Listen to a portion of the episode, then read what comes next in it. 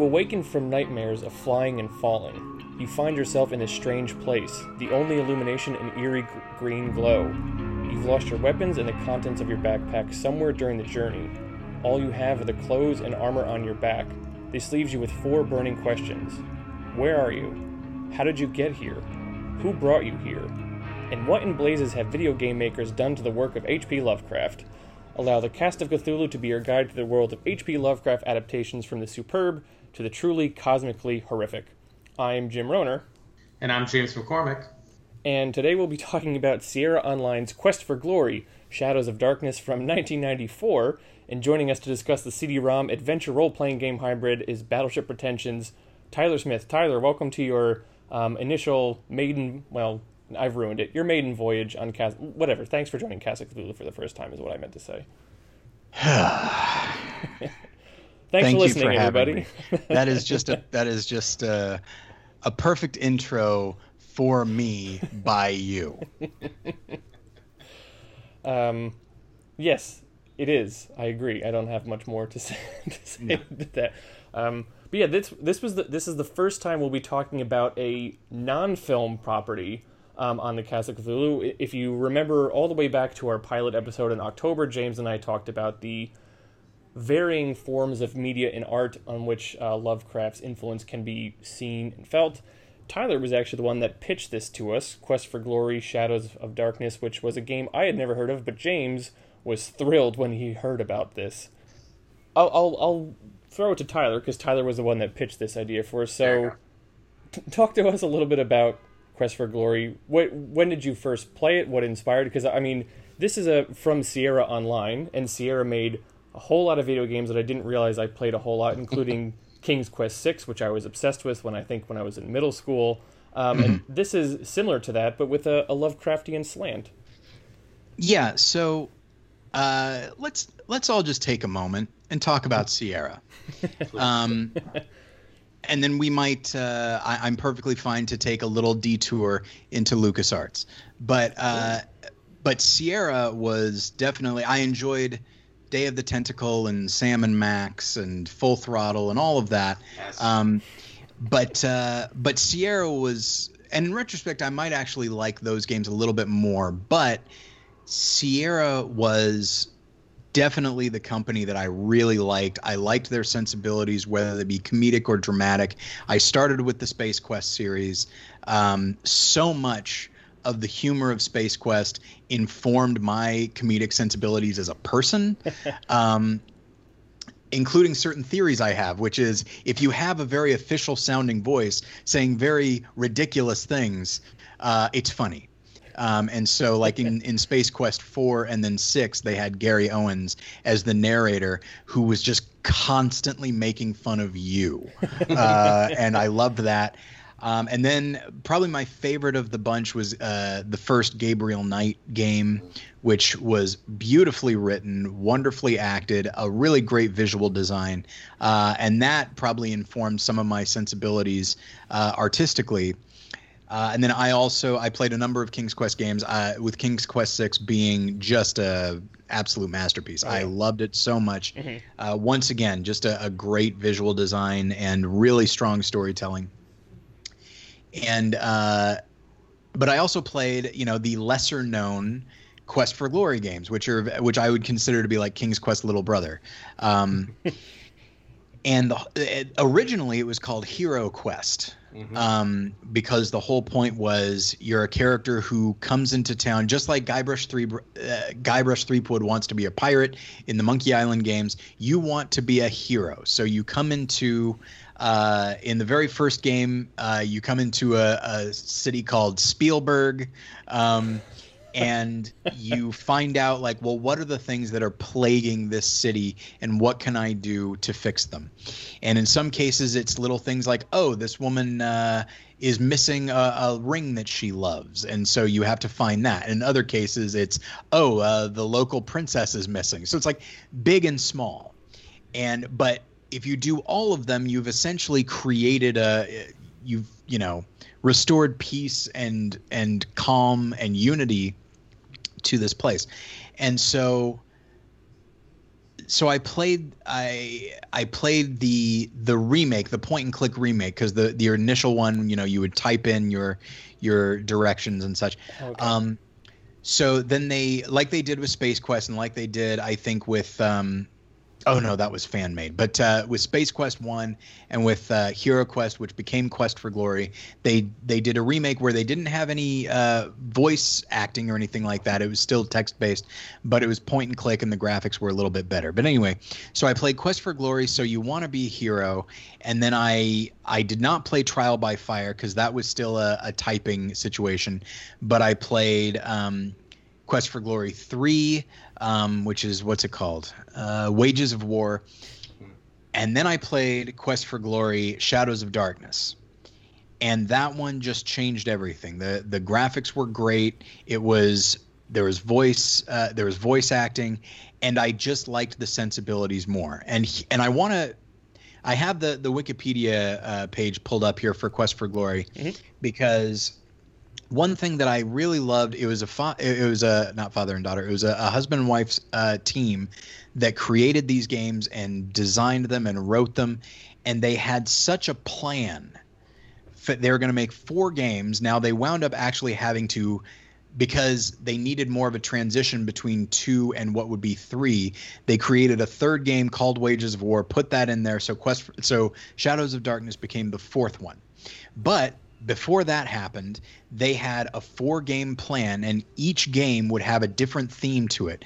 Uh, so, looking here, each one would be themed based on a direction, an element, a hmm. season, and mythology. Oh, wow. So, like for example, I won't necessarily go through all of them, but just to give you an example. So, Quest for Glory. So you want to be a hero. The direction is north, the element is earth, the season is spring, and the mythology is Germanic. Oh, wow and it's and sure enough if you go back and play it you see like oh yes i've heard of this kind of creature and that kind of creature and it's and it's unique to german mythology well then we get to shadows of darkness and the direction is east the element is air the season is fall and the mythology is slavic and i've always found in in every capacity i've found Russian and Slavic mythology and sensibilities. They've just really resonated with me. Hmm. And so so you're dealing with like uh, the concept of like a Rusalka and and a Domovoy, and you have characters that are speaking with like these thick Russian accents. The music by Aubrey Hodges is really really captures the the essence of this small town, um, which is called Mordavia, and uh, that's actually another aspect to Sierra. I've always really liked the music uh, because the music has to give you a flavor of where you are but it also can't be too intrusive on your thinking because you are trying to figure things out and so if the music is too disruptive, then you can't do that. So and it needs to play over and over. As long as you're in a specific setting, this piece of music will just continue playing. And I thought, and I loved the the music for Shadows of Darkness. It's something that uh, that composer has since gone by and rema- gone in and remastered it. And so uh, I bought I bought that as an album and I listened to it often when I'm when I'm writing something or if I'm if I'm uh, grading student papers or something like that. Uh, and so, uh, so I just th- this game was definitely darker visually and thematically than the others. But what's interesting is that on top of Slavic mythology, it also incorporates uh, what I and I didn't know this at the time, but it incorporates Lovecraftian concepts. And when I played Quest for Glory as a as a as a kid, there were aspects that really creeped me out. you know, and certainly you're fighting all kinds of monsters in the previous games and here you're fighting you know sometimes it's like okay well this is a uh, this is a zombie or this is you know uh, uh, a big uh, giant lizard type thing but then there's this whole other aspect that in which the story is you've come to this this valley of Mordavia that has just been under a shadow, essentially. One could say a shadow of darkness. Um, and what happened was there was a cult that wanted to resurrect a being called the Dark One, mm-hmm. uh, which was a very Cthulhu type character here named Avoozl. and they they got very close to actually uh, uh, manifesting this thing but then the various heroes in the valley like fought it back sent it to this other dimension and the uh the cult members like some of them turned into these very strange squid-like creatures and they still walk around uh, and then you can go into their monastery and just and it talks about just being in the monastery feels oppressive. And so there's just this other element of like this force that is just so evil that it physically transforms things to be near them you know mm-hmm. just by being near them uh, and and incidentally the the the bit that you read there at the at the top of the show is from the narration mm-hmm. uh, done by John Rhys-Davies by the way mm-hmm. um, and where it says you you awaken in this cave well you come to find out later on the cave itself is Avoozl oh. and it, he's just lying dormant. And so, uh, in order, and, and, even though all the cult members are gone, uh, there is this other character who's a vampire and wants to resurrect Avoozl because it will he, he will his presence will spread darkness over the land. And this vampire is tired of just being confined uh, during the day and so she doesn't know exactly what she's doing. Uh, she's she's tampering with something that's bigger than her. It's a really complex story, but I love it. Like that's one of the things that I love about these games. Sierra, I would say, especially more so, I'd say than LucasArts. The games were so complex, uh, very well researched, very well realized. You know, if you've played Gabriel Knight, like you'll learn a lot about voodoo and New Orleans out of that game because the yeah. because Jane Jensen the the writer did so much research. And it's just like you when you play these games you feel like you're in very good hands. You feel like every plot point every character is so carefully and lovingly developed. And there's just something about shadows of darkness. And by the way there's also goofy puns and goofy characters uh, in these games, but that's really just for, especially in Shadows of Darkness, that's really just for comic relief. Uh, it is a it's a game that has stayed with me. I haven't officially played it in a long time because for whatever reason uh, good old games uh, does not work with uh, Apple products, yeah, which is yeah. frustrating to me. Mm-hmm. And uh, but but there are like playthroughs on on YouTube, and you know, thankfully some of them don't have the uh, obnoxious commentary, yes. and someone just plays the game and lets you watch and listen. And uh, and I have watched the playthrough because a it sort of transports me to this earlier time in my life, but also it gives me an appreciation. It's like, man, this is a well like I remember in the in the early 2000s there was this talk about like whether video games were art and people were talking solely about console games mm-hmm. and in my mind it's like go like anybody who says they aren't go back and play these Sierra games like yep. that it is it is they're really wonderful so I've been talking for a while because I'm so ex- I'm always excited to talk about any of those 90s adventure games mm-hmm. but this one especially the whole Quest for Glory series is just has just been overlooked. People remember King's Quest and Space Quest and Gabriel Knight and certainly the LucasArts games, but this is the one that people don't talk much about. And yet, just even in talking about the threats and the mythology and the mixing, there's just so much going on in them. Yeah, I'll, I'll hand it off to, to James in a little bit, but I just wanted to make one comment because, uh, yeah, Wikipedia describes uh, Avoozl as a, an obvious Cthulhu pastiche, and pastiche is an interesting word because that was one of the things I loved about King's Quest VI was that it was a pastiche of so many different mythologies and influences. There was Greek mythology, there was Alice in Wonderland, there was all sorts of stuff. And it's funny too because even rereading a whole lot of summaries and stuff on Wikipedia, even the um, I believe the villain in King's Quest is named Abdul Alhazred, which is the yeah. in Lovecraft's mythology the, the mad mm-hmm. Arab who quote unquote who wrote the the Necronomicon. So it's it's so interesting to see how even before I was consciously aware of who this guy was and what his uh, contributions to pop culture were, the art that I was engaging with or the media I was engaging with was kind of feeding me those uh, little tidbits anyway. Also, one final comment Sierra also created one of my favorite uh, games of all time called uh, The Incredible Machine, which was basically just a game in which you created elaborate Rube Goldberg devices for, um, you know, lifting gates or that kind of thing. But you could Hmm. either follow the, the quest or, or the, the the main um, thing. Uh, I I guess the main storyline where it gave you a certain number of items that you had to put in the the screen in the right direction to make the machine work, or you could create your own. Um, it's it, it was quite fabulous. I spent a lot of snow days um, engrossed in that. But James, as I said, you were also very excited to talk about Quest for Glory: Shadows of Darkness. Why? Why is that? Um, primarily because it was, from what I can remember, you know, the age of 14 was one of the first games I bought with my own money that wasn't a, a Nintendo or Genesis game at the time. And I remember just not knowing anything about the Quest for Glory games. I didn't know, you know, anything at all. This is like the the very very beginning of the internet, you know, like and I just bought it. I was like, let me go home, let me play it, and I just became so enthralled with just the humor right away. You know, John Rhys-Davies, the narration alone was just like this like comforting voice that I knew from the Indiana Jones movies. I knew from Sliders.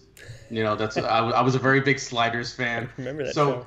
Yeah, so I, I, I- love and I love that you know since then reading up more about this game and stuff, knowing that he had to record all that stuff over three weeks worth of recording, calling it the CD-ROM from hell because he just hated like how much he had to record. But Yeah. he's but he's so good at it, and then it's all voices that like uh, you know I would either grew up listening to like people every, everyone from like Jess Harnell to like Yeah. uh Jim you know, Cummings Jennifer- is in there. Yeah, Jim Cummings. Yeah, Bill Farmer. You know, Yeah. freaking Goofy himself.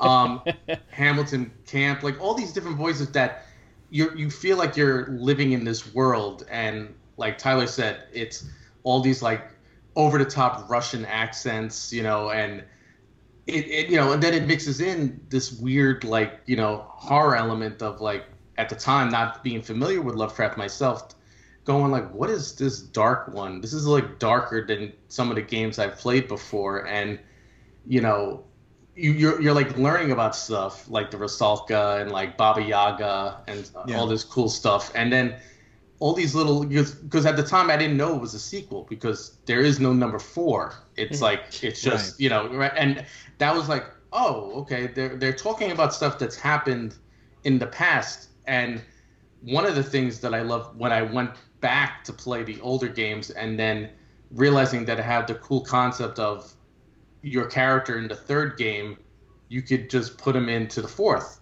and Yeah. actually, you know, and then you already are like, hot, you know, like a higher level right away, and then you're like, you start off with like a, a, a good like standing, and like all these little different things, and I would be playing this game for hours on end and just laughing my ass off, and but also being creeped out by some of the the beautiful like background art, especially like right from that beginning, just when you basically like you said, it's you it is Avoozl. It's it's him himself slumbering, but you're basically walking around his innards and like Yeah. all these tentacle beings are in there and it's like I gotta get out of here as fast as possible. Then, you know, like again, it mixes all these weird things and then like, you know, like all these little things that I would get as a kid, but like, you know, me I would try to explain to people, oh, and there's a there's a character in the game that's a roach man, but he's also Peter Lorre.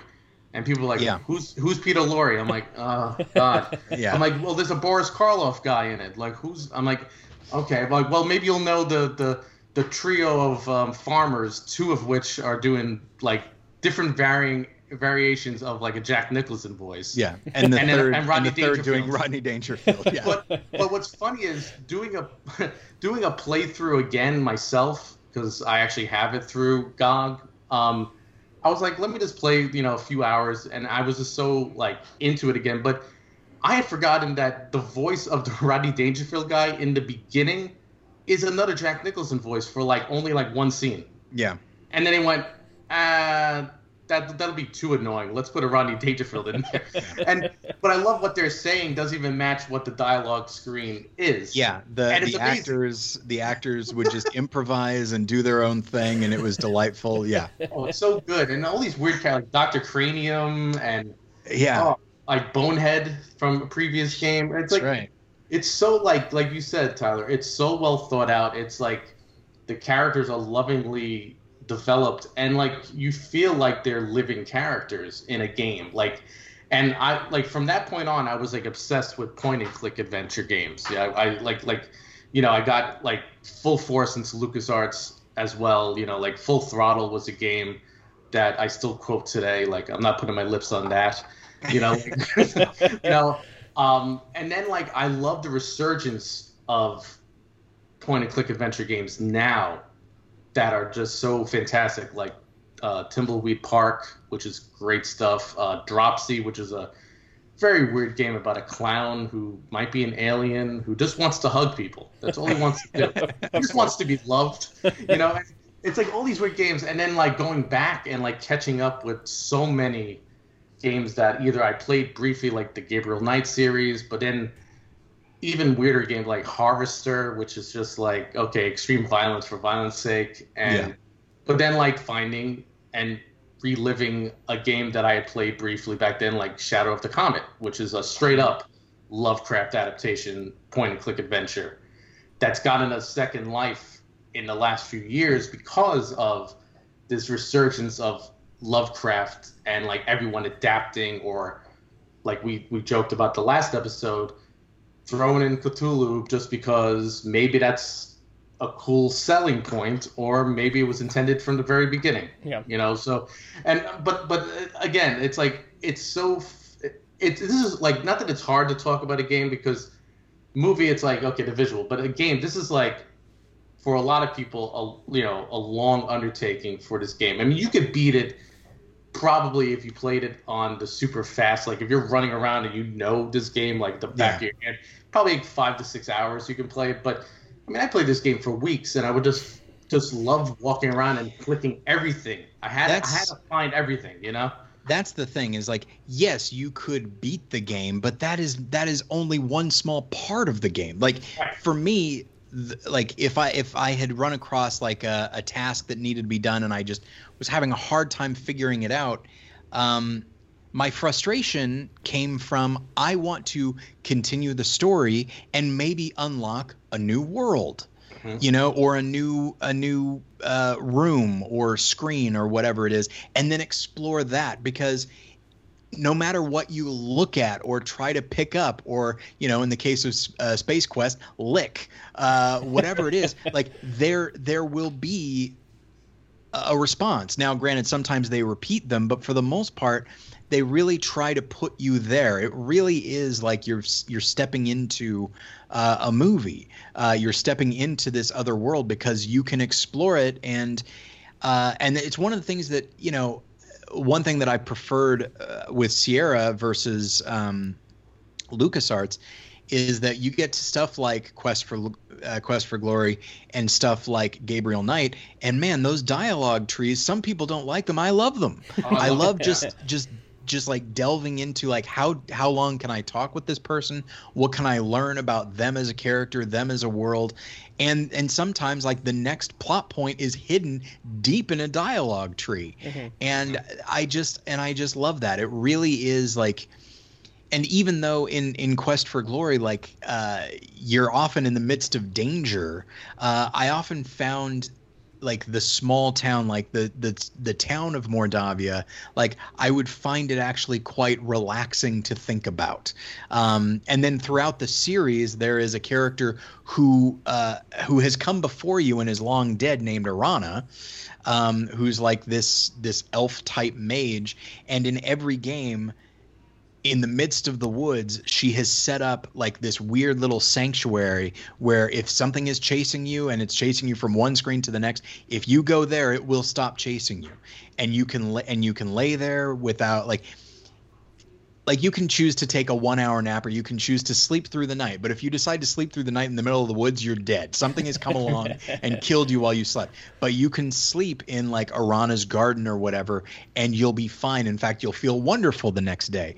And so the idea of having that you know throughout and uh, and online you know uh, i've found people who would have footage of like one of these uh, Erana gardens and the music play, and it's like an hour long. Like it's it's a place that you can go on the internet to relax and and calm down. And it just speaks to how enveloping these games were. And i feel like and all of them were great. Don't get me wrong. Like I, the first one is i again i never played the second one but the first one was a lot of fun. The, the third one was a lot of fun. Um, but then you get into the fifth one and just like with the gabriel knight series the animation style changes. They're trying to do something a little bit more of the moment. And you know, anytime you try to do something of the moment, it's a guarantee that the graphics are going to be dated immediately. Whereas here, yeah, they're a little bit blocky, but it still is of a piece. And I just wish that the fifth one, because it was a good story, uh, I wish that the fifth one uh, had looked like the other ones. But I, I, I imagine that there was a lot of pressure uh, on um, on the designers to be more current. Um, but yeah, it's I, I totally know what you mean. Like I would just click on everything. And sometimes clicking on something, it's like, oh, it turns out I can pick that up. But in other, even if that's not the case, it's just there are little hidden gems of humor or insight uh, in every room. And I just, uh, oh, it's the best. I I resonate a lot with what you say. Um, I rem- I remember a friend of mine in college while he was playing Super Mario Brothers three said something along the lines of I don't know if this was his original thought or he stole it, but there are two kinds of people in this world the kind of people who try to rush through to the end of the level, or the kind of people who try to collect every single coin in the level before they complete it. And mm. I've always been the one that tried to collect every single coin. Um, Same. So I, I, it always bothered me in Super Mario Brothers that like they had a time limit. I'm like, no, just let me have fun. Let me explore the space. Yep. Which which was also why I mean, one of the things I've been currently playing is the Final Fantasy VII remake. So I've been taking my time exploring every inch of that world. Um, and even related to Lovecraft, I remember falling in love with the game Fallout 3. Um, because I believe it's in that one where there is a side quest. It's either Fallout 3 or Fallout 4, maybe, where there is like a side quest called the Dunwich Horror, basically, where um, mm-hmm. you stumble upon a building where there have been bizarre, otherworldly, cult like activities taking place in the basement of a facility. So it just goes to show once again how influential this guy's work has been. So Tyler, I have a question for you because James and I talk a lot on this podcast about if something is or is not Lovecraftian, and we've joked about a lot of movies or, or filmmakers kind of have the tendency of like, oh, let's throw a tentacle in there, and then it'll be Lovecraftian. Sure. Um, yeah. So for you, as someone who is, you know, maybe not as in deep uh, of this, pardon the pun, in deep uh, with this stuff as James and I are, when you hear of Lovecraft and when you think of it, what does it kind of stir in you, or what kind of thoughts does it elicit from you?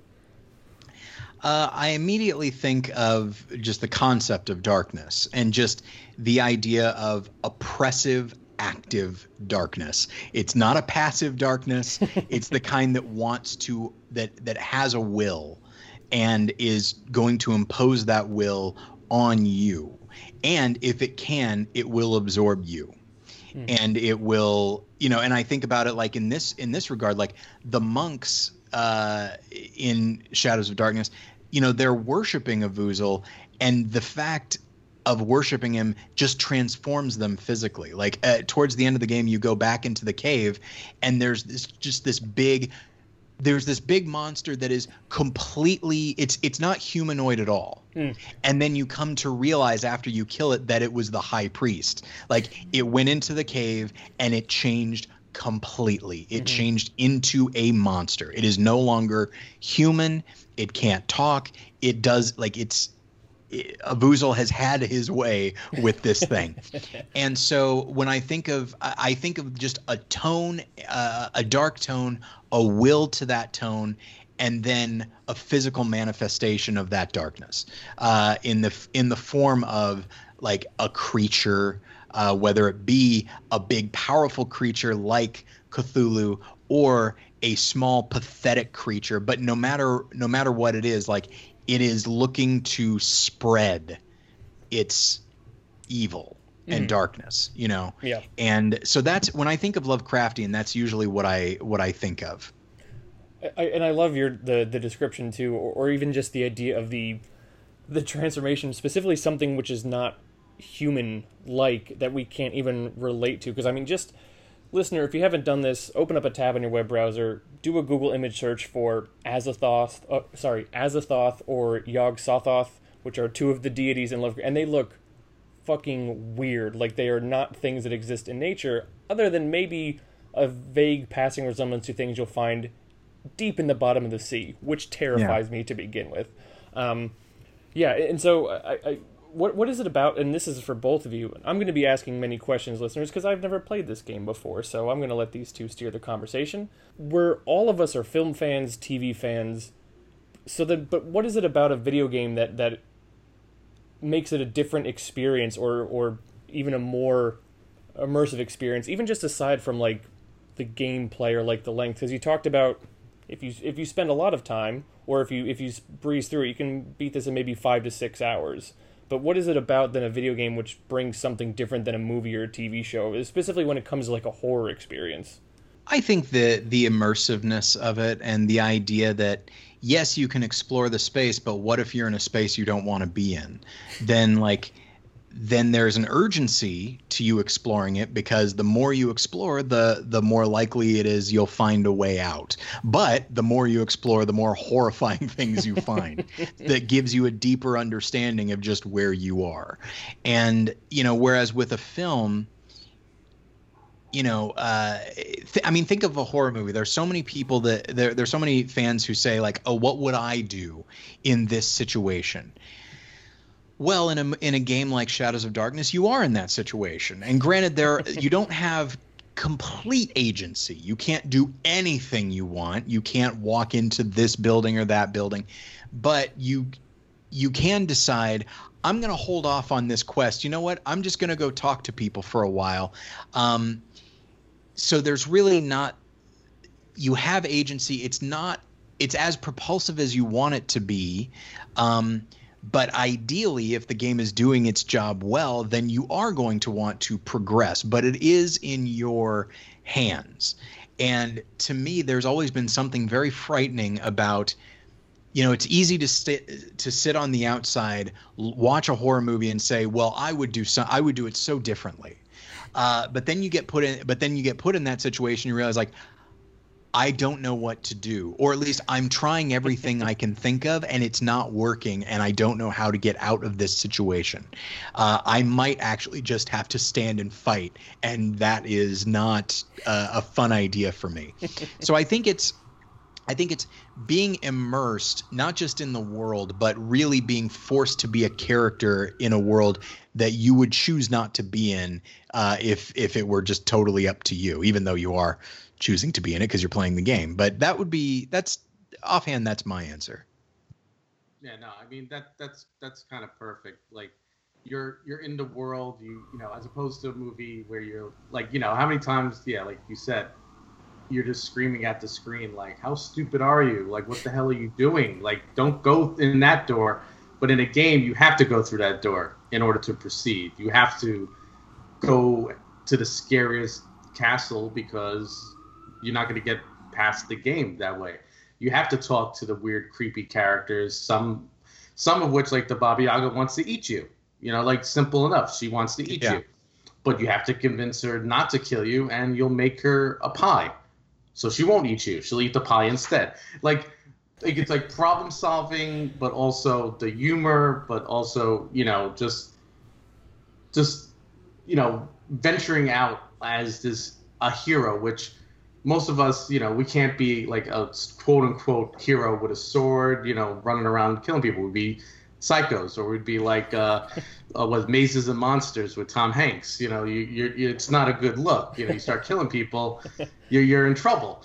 But in in a, in a game like this, especially, it's just, you know, especially if you're a fantasy fan, if you're, you know, a horror fan, it's all these like worlds kind of like beautifully put together because you know it, when you look back at it, you know me playing it now, being a big like Lovecraft fan, going, oh my god, you somehow they mix that with Slavic, you know, folklore, but also straight up just with vampires and werewolves and even the freaking killer rabbit from Monty Python and the Holy Grail. Yeah, you know, you know, you know, and I remember that being the first like monster you have to kill, and laughing my ass off, going, and and there's so many jokes about Monty Python throughout these games, and that was like a big thing, like for me too at that time. Like Monty Python was big for me in my early teens. This this uh, to me at the time, you know, otherworldly comedy because it was like, oh, it's it's from the UK. That's weird. You know, like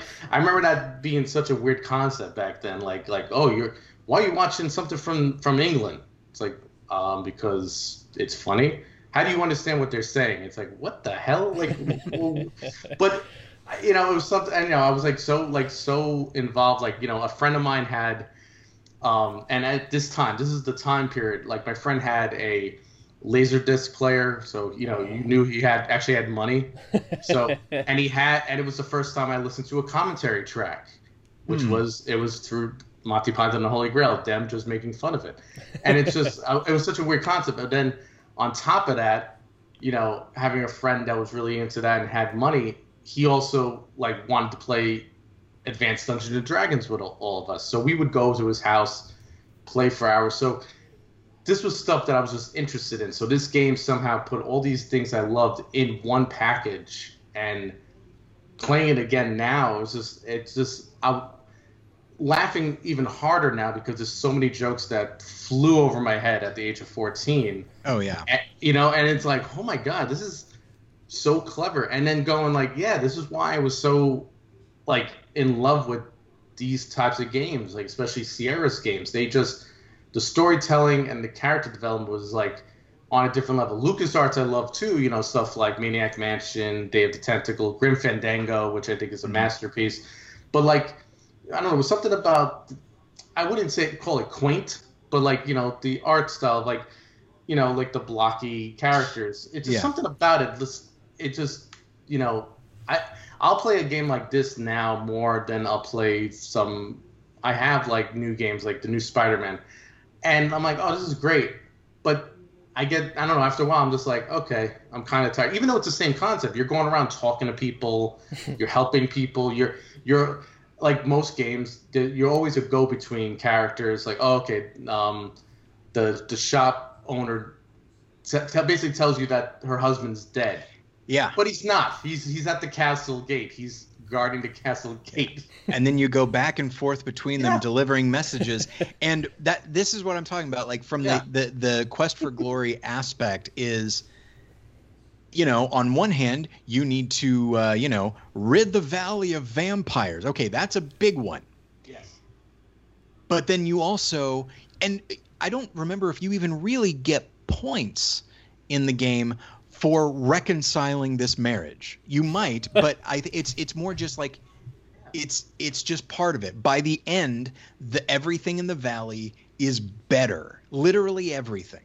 And incidentally, to speak to some of the darkness of this game, there's an old man in Mordavia na- named named Nikolai and he he wanders around looking for his wife who is obviously dead and he just can't deal with it.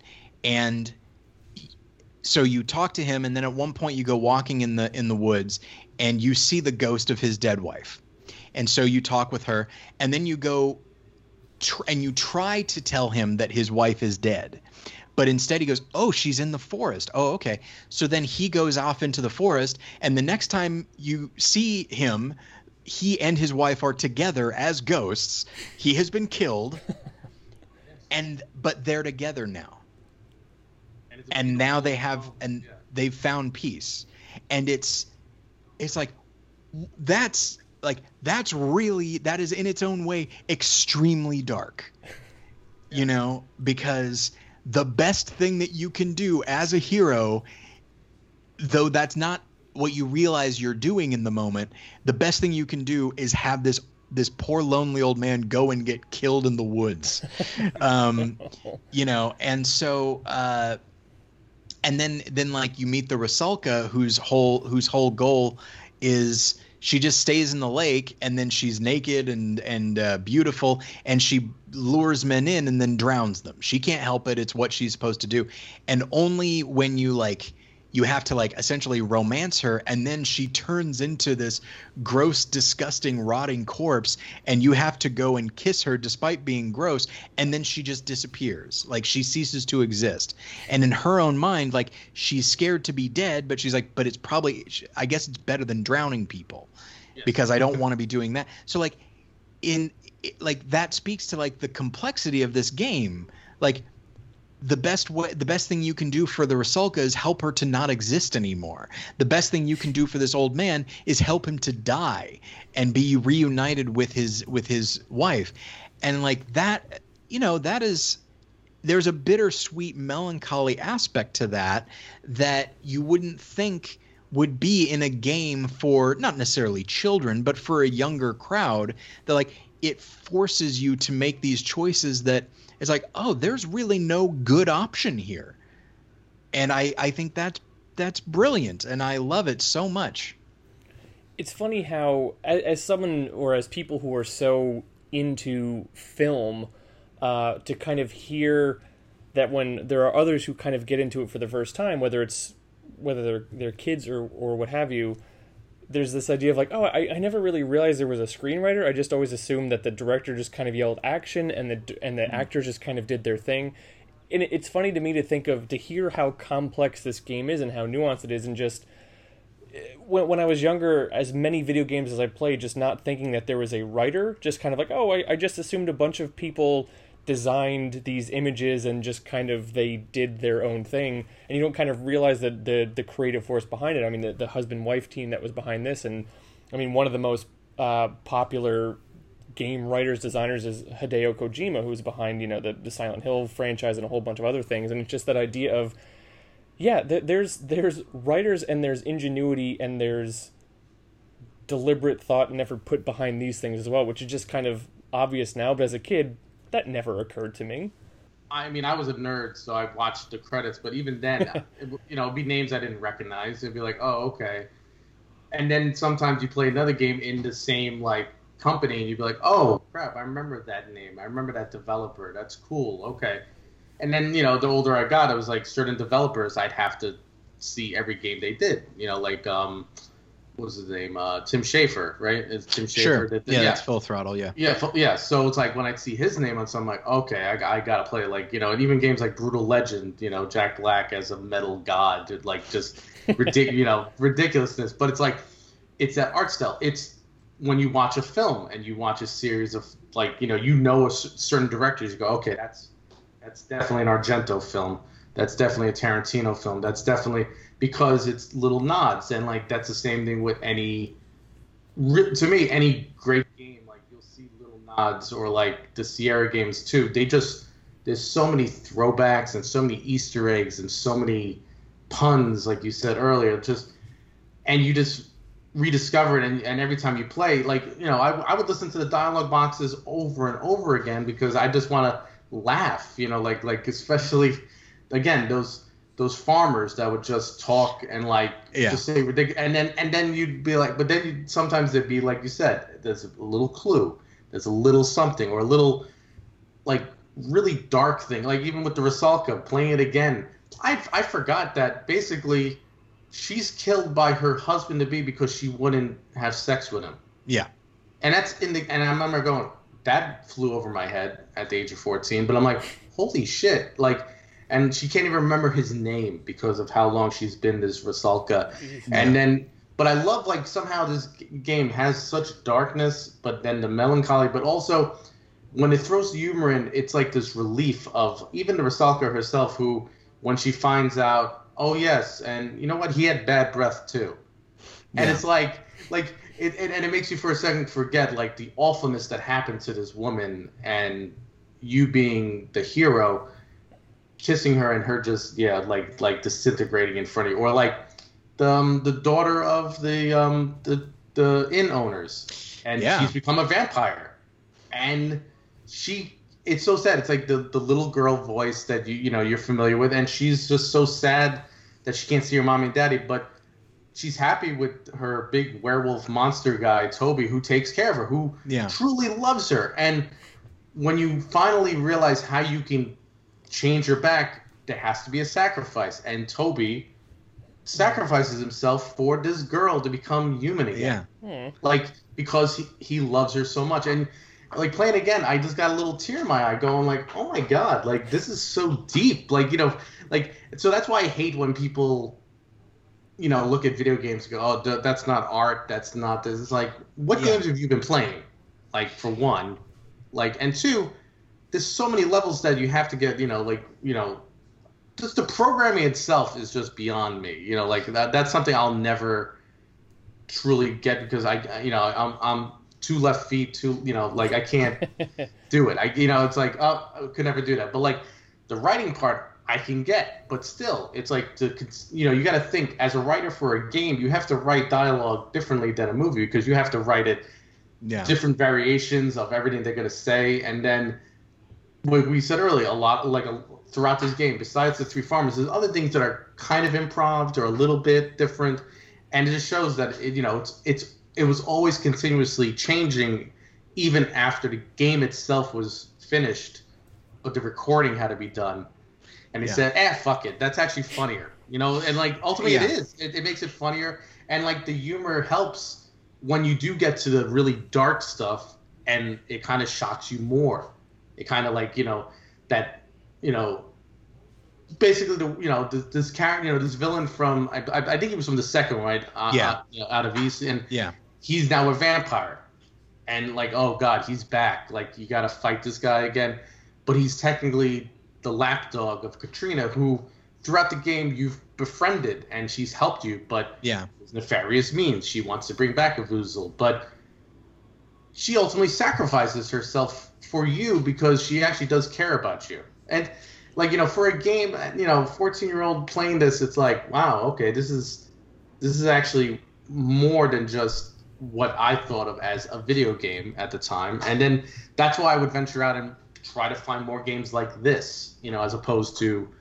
just the norm, you know, and games that are like, you know, on, you know, especially back then on consoles, you know, for every great, you know, Legend of Zelda, you had like really bad LJN games that were adaptations of movies, you know, like, Yeah. you know, like I'm playing like Rambo and then like it, on Nintendo and it's terrible. It's a terrible Yeah. game. But Yeah.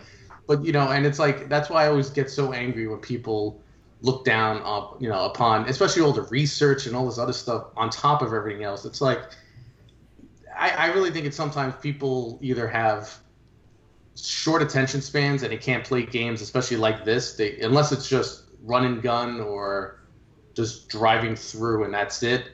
Yeah. you know this is like you have to take your time. You have to look around but you could play it fast too if you really want to. They, there's options for that in the game but i could never play like that. You know i had friends that would like almost do it like oh look, look how fast i can go around in this game. I'm like but why? Like don't you want to like cherish this for a little bit longer until you and then like i'd be the weirdo that would play it again to see if i could do better or find stuff Yeah. that i forgot about you know and sometimes i mean i certainly know like in king's quest 6 there comes a moment where you can either go this way which will will be faster but you won't get as many you won't get all your points Mhm. or this way which takes you in which takes longer and it's more involved but you you get all your points. Not the points really matter but like which way do you want to go? Go this way and it's like okay you dress as a servant girl and you get into the castle. Go this way and you wind up in the land of the dead. You know like it's just so the the and the either way you could like you could play one and be totally unaware of the other and i feel like that's so interesting. And then and then an aspect of the quest for glory games that we haven't talked about is the fact that you can choose what kind of character you're going to be. Mm, yeah. he could be a fighter a uh, wizard or sorcerer or magic user i guess or a thief and it seems so strange that a thief could be a hero. It seems to me that it's like i'm it's like i'm gonna be a hero but i don't want to stop being a thief. Uh, but what's interesting is if you choose to be a thief that actually opens up rooms that you would not get if you were any of the other uh, the other two. There's a thieves guild that you can go into, and you break into people's homes and you get to and you have to skulk around while they're sleeping and take their stuff. Right, You know, right. and it's I mean it's which already is just like like as a kid I like to play as the thief, but then I was like this feels wrong. Why am I doing this? you know it's like I'm glad that I'm going to reunite this guy with his with his uh, dead wife, but uh, you know what? I think I'm going to steal this music box from him as well. it's not like he's going to use it. No, But, it's, it's uh, steal all his gold in his random chests that he has throughout his house. It's like, it's, as a thief, you have to think, well, why does he have it out there? It's okay then, you know. exactly. Yes, he's asking for it. when, I, when I first played Fallout Three, I played it uh, a lot of times with my roommate who was sitting and watching because he had played it before and he was giving me instructions on how to like acclimate to the world and, and tips and tricks and that kind of thing. And one of the things he told me is like you can pick up and store in your inventory anything and everything don't do that. like there's no need there's no need for you to take an ashtray or a baseball or a pack of cigarettes or a dinner plate. They don't help you at all. You can do it, but don't. Yeah. It's like, yeah, but if I I feel like if I can do it, I should do it, right? Because it's like this is the world and I and I'm going to collect all the coins. That's the kind of person I'm going to be.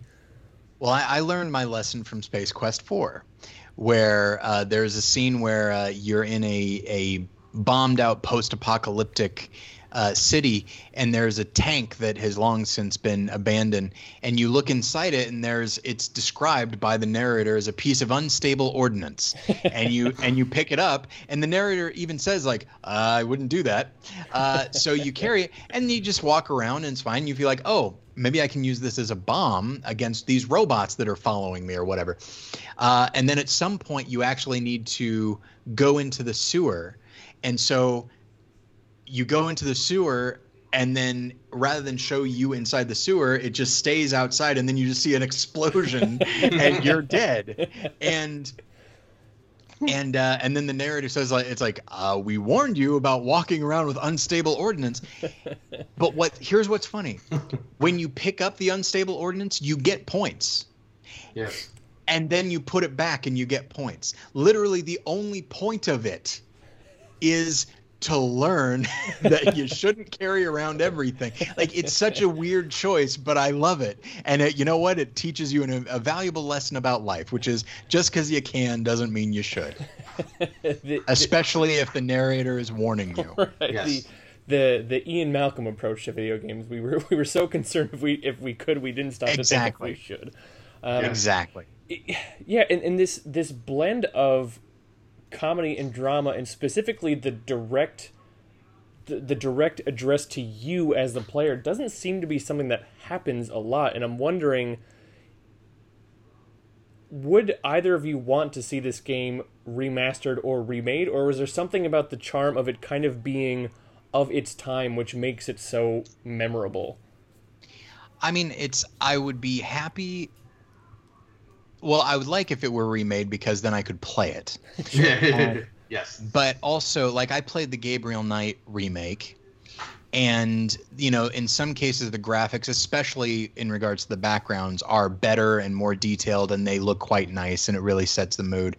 Um, but the and the music was remastered, but in some cases it actually was a little bit intrusive. The the composer like decided to be a little bit more fancy, and then the voice uh, the voice work was not nearly as good as the original, and so uh, so that's you know that's the risk that you run is yes I'll get to play this again, and yes it, it will probably look better but there is the possibility that as they're reinterpreting it like there's no way they're getting John Rhys-Davies to come back and do that narration. Uh, you know, I mean, if they had the original uh, voice tracks or something like that and could do that, uh, then that would be fun. But uh, yeah, I mean, I, I would certainly enjoy it. I'm not necessarily someone who thinks that uh, the original is like, oh, hands off. But I do feel like there's a way to do it wrong, uh, very wrong. I've I, I've played the like the the remaster maybe that's it. Like uh, just doing a remaster would be good. Like i played the remaster of day of the tentacle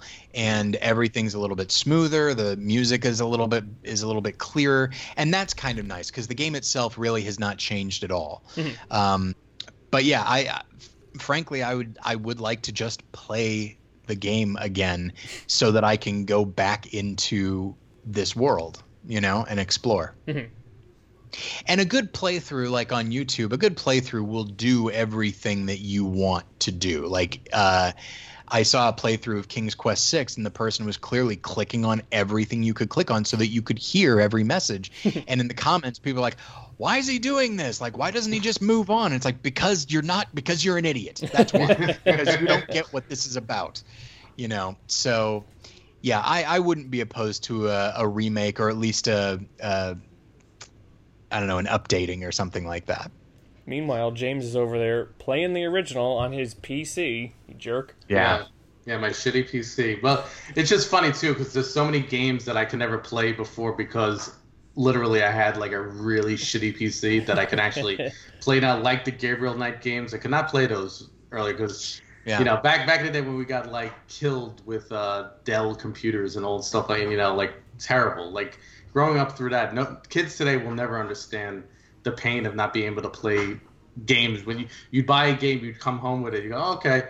Oh, okay. Your your video card's not good enough. You go, oh, god damn it. You know, it's like, ah, like that would infuriate like, me. not- yeah, yeah, so much. But like, I, yeah, I agree too. Like, you know, a, a slight remastering. Like, if the game's not broke, don't fix it. But what's funny about this game is, it was originally it came out and it was broken, which blew my Oh mind. Oh yeah, yeah. You it know, was like very, the- it was very buggy. very buggy. Which it's funny because they like reading about it more and, and laughing that that's most games today on the consoles. Eh, just put it out. We'll we'll do patches later Yeah, yeah. which is such a crazy concept but like even back in 1993 94 sierra kind of got forced to do that with this game because they needed to get it out on shelves before the holidays Mm. and it's sad that like a company that's like you know prided itself with artistic you know games but but you know and and they took pride in their stuff were forced kind of into that. And like you could tell like from a lot of interviews they regretted that like horribly. They're like we wanted to wait another six months but we kind of had to get it out there because of the contracts we did. And it just shows like sometimes just wait a little bit longer you know and like and then when it came out on cd-rom it, it was a better game. And then i think Yeah. the one on GOG, I think whatever other little bugs that were around, which I mean I don't remember any bugs back then, but they took those away too. So like they cleaned it up more. But they they really should be able to have backwards compatibility with you know with Mac and and you know like Yeah. like it, it's not hard. Like that to me is one of the most trivial things now. Like like back then it was like, well no, it's all, it's this or that. Nowadays, especially with these games that are you know 20, 30 years old, I think it's it's a much easier fix. I just think I think a lot of companies are just lazy. I mean, I'm, I'm not sure who's still because Sierra's been gone since 2008, sadly. So I don't know who's doing the licensing and Right. Mhm. and whatnot. It's just someone should just step in there, a, a, a Mac user that's a big fan, just go, hey, you know what? Come on, let's do it. Let's let's do that now because these games deserve to be like loved and played still. And like playing it again, it was just like I was like, God, like. Where's the care? Like, and I'm not knocking new games, but I just can't get into new games unless it's like almost like these throwback games that like are look like the games I played back then. Like I don't know what it is with me now. Like it just the big fancy special effects and stuff. Ah, I, I could do without that. Give me a story, give me great dialogue, and give me some jumps and like little and you know give me good puzzles. You know, give me like weird puzzles with bells to get into Doctor Cranium's office, and it's always different every single time. And I love that. You know, stuff like that. That's like such good coding in a game like that. And I don't know. I don't know what it is with like the big tentpole games. It's like nowadays I just feel like everyone just wants graphics. Like, oh, it has to look as real as possible. I'm like, does it? Yeah. Does it really? Like, I don't know. Yeah, and I I'm not as plugged into the the modern gaming scene as as some people, but um but yeah, the, when I tell people about what, you know, the I mean these were called adventure games. Um and when I tell people like my my gamer friends like, "Oh, well this is what I played back then." And they'd be like, "Oh, so is it kind of like Myst?" And it's like, "Well, kind of. Is yeah. sort of." Myst, yeah. but it was more like it's like but it, it wasn't pov like you saw yourself on the screen but it also wasn't like uh, a, a modern like uh, fighting game where you take up a, a, a part of the screen and it's sort of like it's still from your perspective but you're you're on the screen it's not that either like you are standing outside of everything and you're controlling this character uh, and then when i say puzzles then like they don't get that either. They they think like that bell thing at least is like that actually is a puzzle. It's like no the puzzle could be you're going to need to gather these various things in order to make this pie so baba yaga doesn't eat you you know like Yes. and and it's going to take a while to gather all of these things. Uh, and you know just because just because this puzzle has been presented to you at this particular moment uh, doesn't mean that it's the only thing you should be working on. You might not get all of the things you need uh, for you know several uh, until like several steps down the down the line after you've solved this or that or whatever. And yeah it's it really did seem to be it really did seem to be like a moment in time that that could not work for console. I think that's the I think maybe that's the situation is console has just started to, to dominate mm-hmm. in such a way that these games did never really translated to to console. And so um I mean certainly there are still people that play uh, games on Steam and all that sort of thing. Sure. But uh but yeah, when you look at what uh Xbox and or you know Microsoft and Sony like when you see what they make every year it's like okay yeah computer computer games like desktop games are not where it's at. Uh, that is not the investment. And so uh, and I think that's one of the things that makes me value these games so much not merely as far as the the role they played in my life and my own artistic development but also they're just it's almost in its in its own way it's almost like silent film.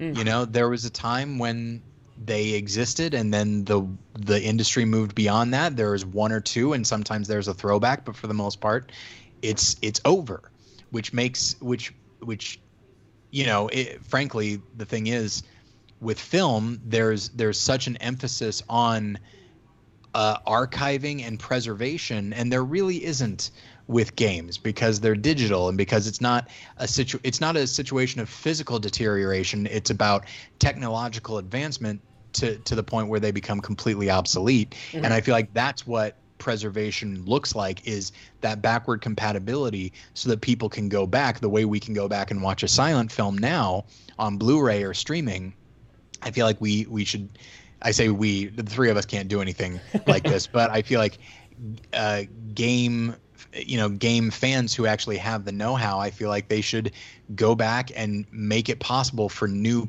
uh, you know younger players or new players to find these games and appreciate them the way we go back and watch uh, a chaplin film or murnau or something like that. Um, but i know that's easier said than done. And i also know that there aren't that many you know there weren't people clamoring for quest for glory at the time. Right. Uh, and it's it's it's a forgotten title uh, in the in the sierra canon but it's still there, and uh, and I I hope someday that there will be some kind of some opportunity to play it again because I very much look forward to it. Yeah. I am not a, a gamer by any stretch of the imagination. I do play video games, but uh, the one the one thing I will give to modern day gaming, especially when it comes to specifically an immersive horror experience, is the small amount of times I've interacted with the PlayStation VR there is an Exorcist game for the PlayStation VR, which is basically, mm. I believe it's more pulled from the TV show than the movie, but it's basically a you play as a detective investigating cases, and there is a supernatural element. But uh, when it comes to the immersive nature, imagine so that church where they find the uh, the desiccated or desecrated um, Virgin Mary statue, basically. Mm. Imagine being there at night investigating that scene and there are dark and there are dark hallways you have to actually physically walk down and you're like I don't want to walk down that hallway. Yeah. but there's a noise down there that I should probably investigate. It is uh it's it's something else. Um but any um any, any with an eye on wrapping up any final thoughts on Quest for Glory Shadow of Darkness from either of you well, I do feel like we we didn't talk much about uh, the the Lovecraft aspect of it. We just sort of touched upon it, yeah. uh, and it and it's a huge part of the of the gameplay. It's a big part, not the gameplay. It's a big part of the story and the visuals and that sort of thing. And I think it speaks to, I think it speaks to the nature of Lovecraft and the type of stories he told that it can be brought into something that would seem uncom- you know incompatible mm-hmm. like Slavic mythology, but it can be brought in. And what's neat about it is because you're dealing with this force that is otherworldly, um, that it will all like as long as you as long as you un, uh, underline the intrusiveness of it.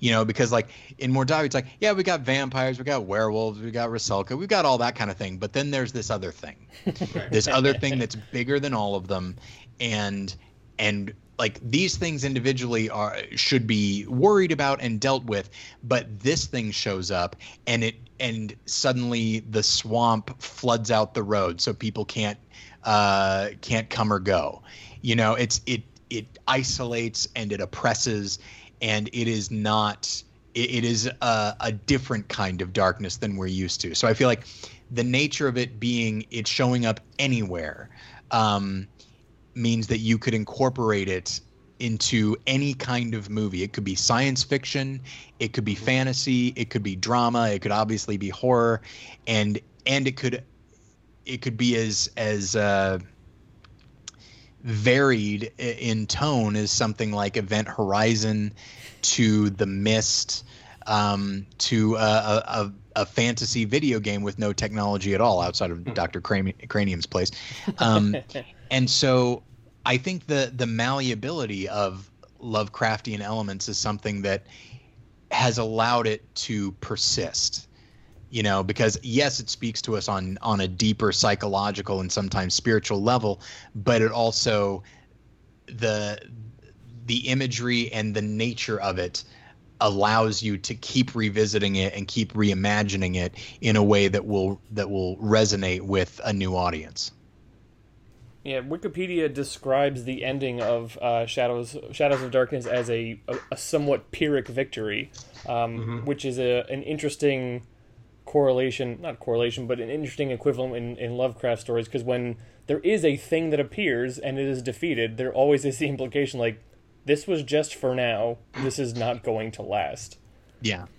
Right. Like the hero, yeah, he wins, but does he really win? Like he's he feels almost as defeated as the the villain he just destroyed because he went through a crazy adventure. His body is and his mind is just wiped out. And that's kind of a very Lovecraftian thing where you might be able to fight off the, you know, whatever old one it is, but you're changed forever.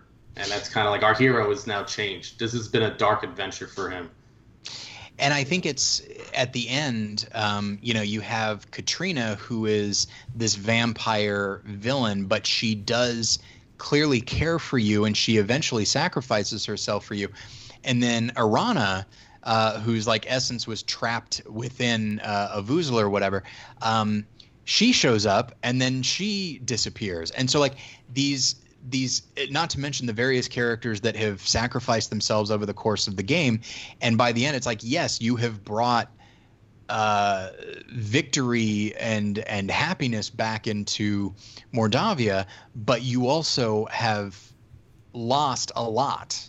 Uh, yeah. like and and so when you go into the next when you go into the next game you don't even have the idea of Erana anymore. You don't really have anything. You're just by yourself. Right and uh, and I think that's actually something that I've always liked about all of these games is there is a certain uh, temporary nature to things. Like over the course of each game, you make friends with characters, they help you, but then because you're a hero and you have to move on to the next place that needs a hero, um, then like anybody that's in your life is only there temporarily. Um, like I remember when I was a kid and I played this, like it's like, oh, uh, you know, I've brought I've brought peace and happiness to Mordavia, and now it's going to be a really wonderful place. I'd like to live here. Oh, nope. I get shipped off to Silmaria, and uh, and I have to do this all over again. So yes. it was just, uh, you know, and as a kid who who moved around a lot because my dad worked for oil companies, like that really resonated with me as like inherently tragic. Uh, James, any any final thoughts? Um, not really. That's basically, you know, it. Like again, the question you asked earlier: would, would this game be considered Lovecraftian? You know, like, and I think there's enough in it that is dark and plays with the whole idea of like, you know, he's having these nightmares of what the world could become because of Avoozl, you know, or Cthulhu stand-in, and you know you actually have a, a, a scene when he like rips out of the mountainside, mm-hmm. and and that's gonna be the end. You know, like and it's a cool little animation, and it's like holy shit, this is this is serious. This is what he's fighting against. Yeah, how's he gonna do it? And I think like any good, any really good video game itself, let alone a great adventure game, has these elements where, you know, not only the exploring and finding these characters, but you know, all the sacrifices that are made have to be worth what the end result is. And it's funny, like playing this game, it, it, it, like with all the people that have died around you and you you quote unquote win. It reminds me of any like episode of Doctor Who where, oh, the the world saved, but thousands of people have died, or even if it's a, a smaller place, like three people that you've befriended have died horribly. Ultimately, were the sacrifice is worth it? You hope so, and that's kind of like why it's just you know you you want this hero to finally get a chance to relax a little bit, but no, it's like you said, he's goodbye next next game in a few years, and then yeah. you can you can continue that adventure. And you're like this poor dude, like this poor guy just can't get a break. Like he, whenever he has a love interest, it's either a Rusalka who wants to drown him or a vampire that wants to like you know bite him. You know, it's like this poor yeah. dude. Like he can't do anything about it. But that's the thing. You have to make all the right choices. Even as a thief, you you ultimately do make the right choices to you know fix the world and like try to do the best you can for these people you've just met. You know, like you've befriended you know the Burgermeister as another character who doesn't like you right away, but then throughout you meet the ghost of his great great grandfather and and like give him like the sword back and uh, like that that his honor is res, res, restored and like now he likes you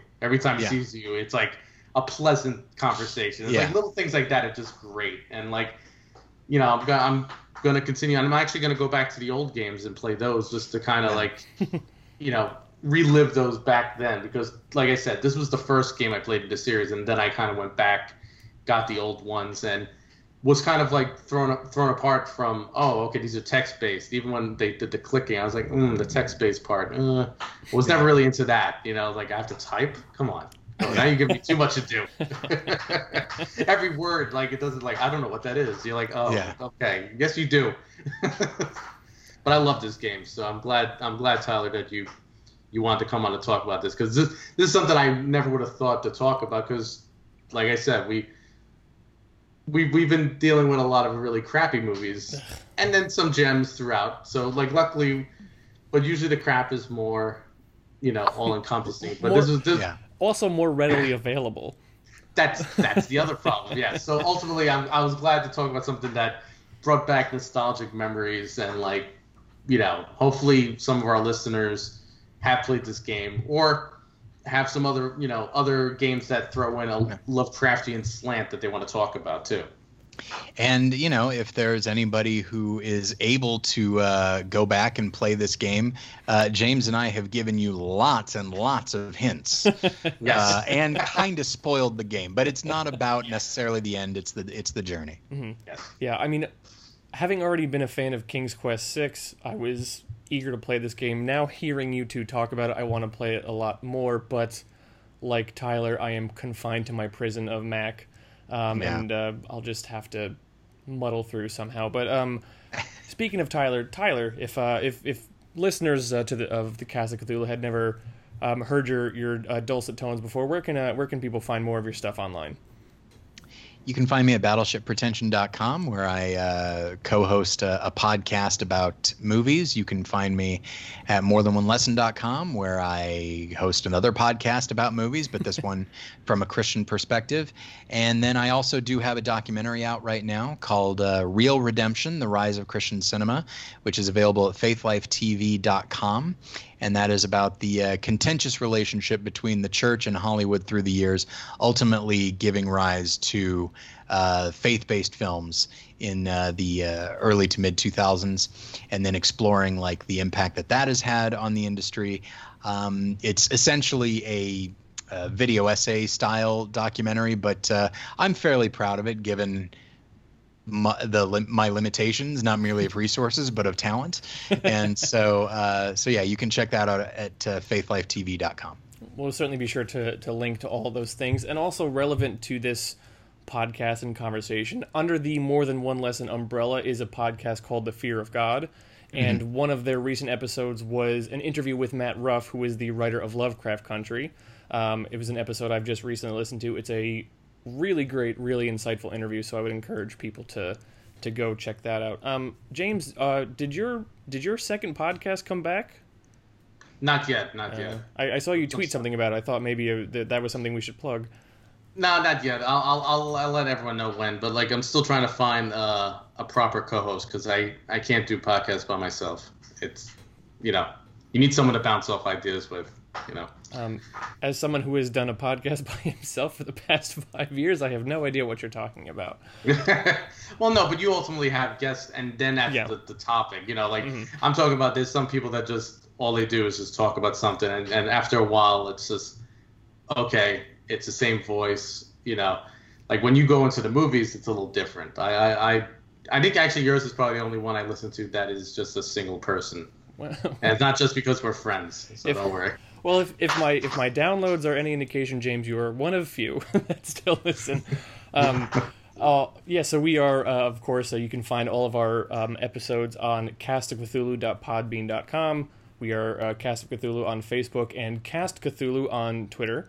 Um, one thing I, I would like to plug that by the time this episode goes live, I will have been a guest on uh, Fansided has launched a podcast about the upcoming Lovecraft Country HBO series, yes. in which I um, will. I don't know what what tense I should use. Will be, have been. Am I talking like this has already happened? I've I've just ruined everything. Tyler, you're right. This is what I do.